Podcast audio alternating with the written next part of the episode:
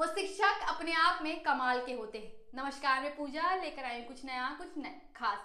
शिक्षक इस दुनिया के वो शख्स होते हैं जो माता पिता के बाद हमें सबसे ज़्यादा केयर करते हैं, हमें मोटिवेट करते हैं, हमें जीवन में कुछ कर जाने का मकसद दे जाते हैं। यूँ तो इस दुनिया में मतलब इस भरी दुनिया है जहाँ हम सिर्फ़ और सिर्फ़ मतलब पर पूछे जाते हैं। ऐसे में वो कुछ शिक्षक ही होते हैं जो हमें जीवन में बेहतर कर जाने का आदर्श दे जाते हैं, जो हमें बता जाते हैं कि तेरे होने का मतलब तेरी एग्जिस्टेंस होना चाहिए। तेरे रहने का मतलब पता लगना चाहिए। तू है ये साबित कर यार। भीड़ में तो हर कोई चल रहा है। तू खास क्यों है? तुझे साबित करना होगा।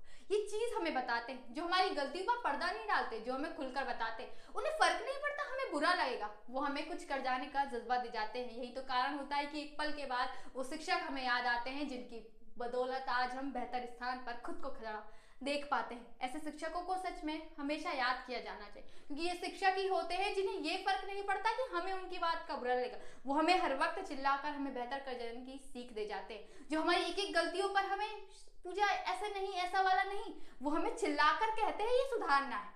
जो हमें हमेशा हार जाओगे वाला टोन कस के ये सिखा जाते हैं कि जीत कर बताओ कि तुम हो क्या।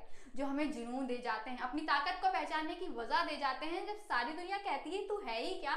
तब वो शिक्षक ही होते हैं जो हमें खुद पर काम करने का एक जज्बा दे जाते हैं, खड़े होकर कहने का एक जुनून दे जाते हैं कि तेरे में भी कुछ खास था, इसलिए तू आज खड़ा है। ये शिक्षक ही है जो हमारी प्रतिभा को सच में देख पाते हैं, जो उसे निखार पाते हैं। ये हुनरमंद की बातें रहने दीजिए, क्योंकि हमने हुनर को तराशते देखा है। ये शिक्षक को देख कर हम पाते हैं। वो शिक्षक होते हैं जिन्हें भाव नहीं होता।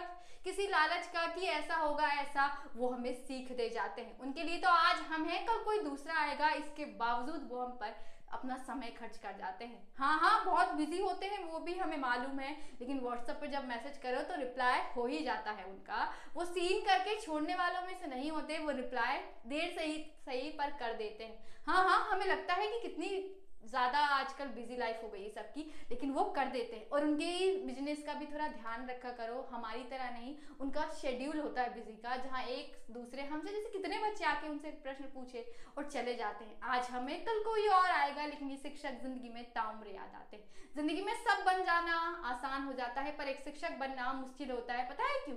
क्योंकि बच्चा भले ना पढ़े, पर वो शिक्षक से उम्मीद करता है कि शिक्षक को तो ये करना ही चाहिए।